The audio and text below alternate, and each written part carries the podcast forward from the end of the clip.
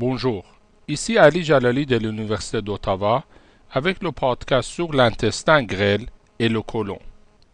Sur le slide numéro 2, on voit les trois parties de l'intestin grêle, le duodénum, le jéjunum et l'iléum. Le jéjunum est situé en grande partie dans le cadran supérieur et à gauche. L'iléum se trouve dans le cadran inférieur et à droite. Sur l'image à gauche en haut, on voit le mésentère de l'intestin grêle.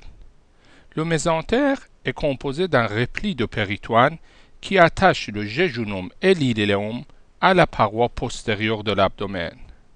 Le mésentère contient des vaisseaux sanguins et lymphatiques et aussi les nerfs pour l'intestin grêle.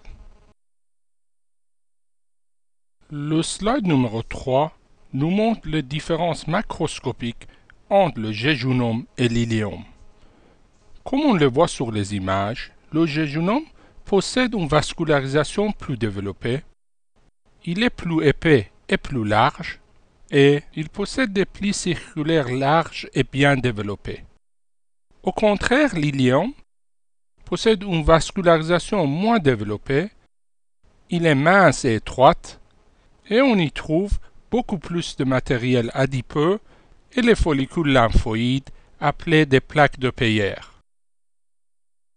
Sur le slide numéro 4, on voit le gros intestin d'une longueur de plus ou moins 2 mètres.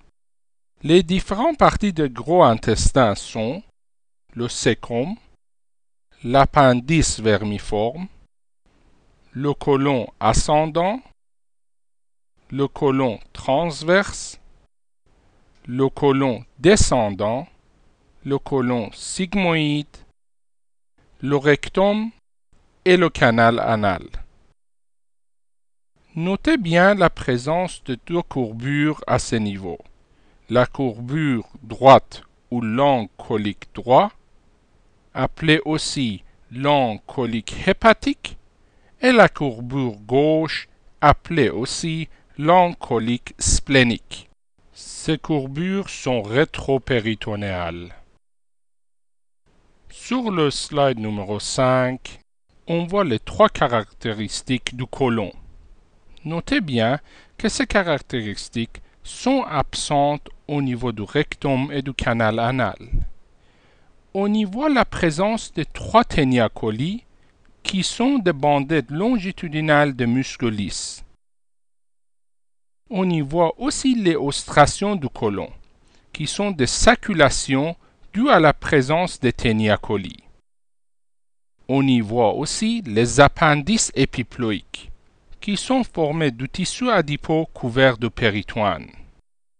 Ces appendices sont le plus abondants au niveau du côlon transverse et le côlon sigmoïde.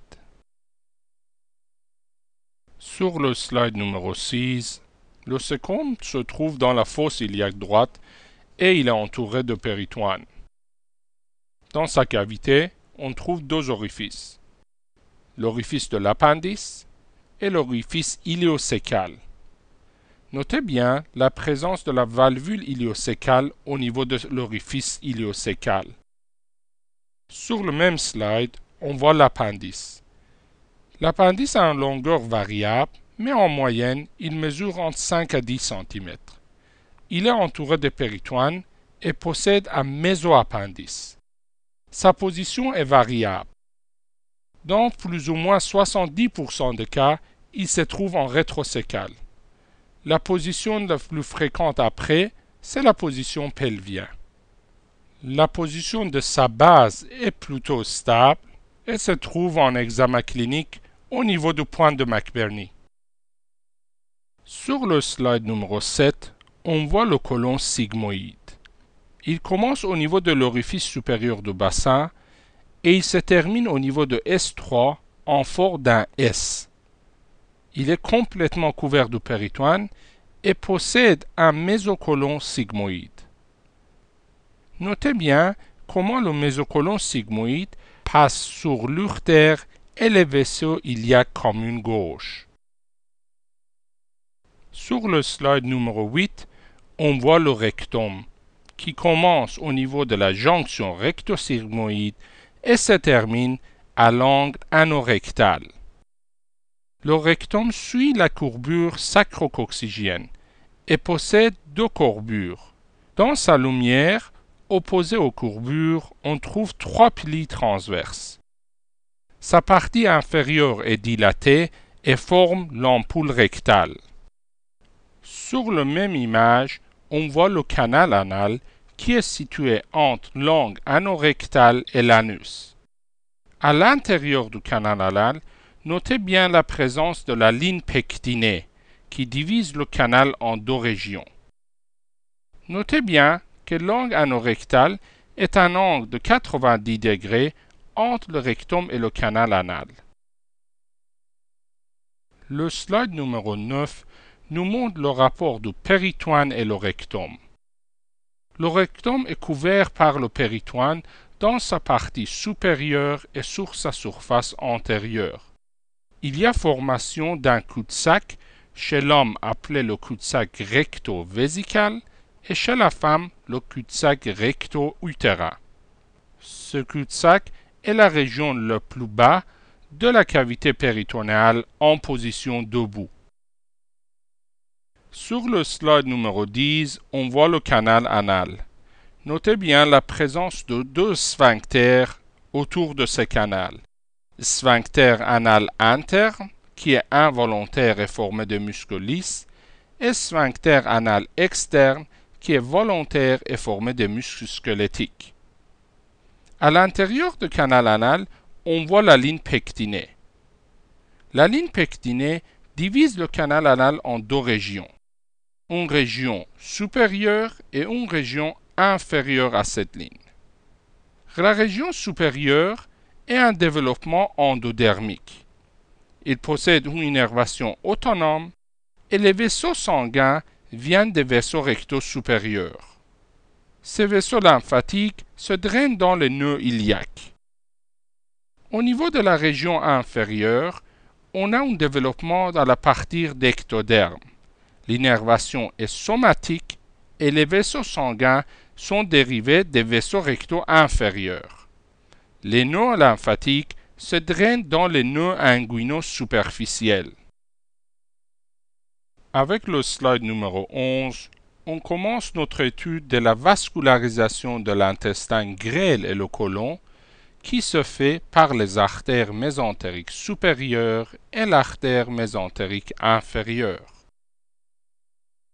Sur le slide numéro 12, on voit l'artère mésentérique supérieure qui est une branche de l'aorte abdominale. Elle se situe dans la racine du mésentère. Sa vascularisation s'étend du milieu du duodénum jusqu'au milieu du côlon transverse.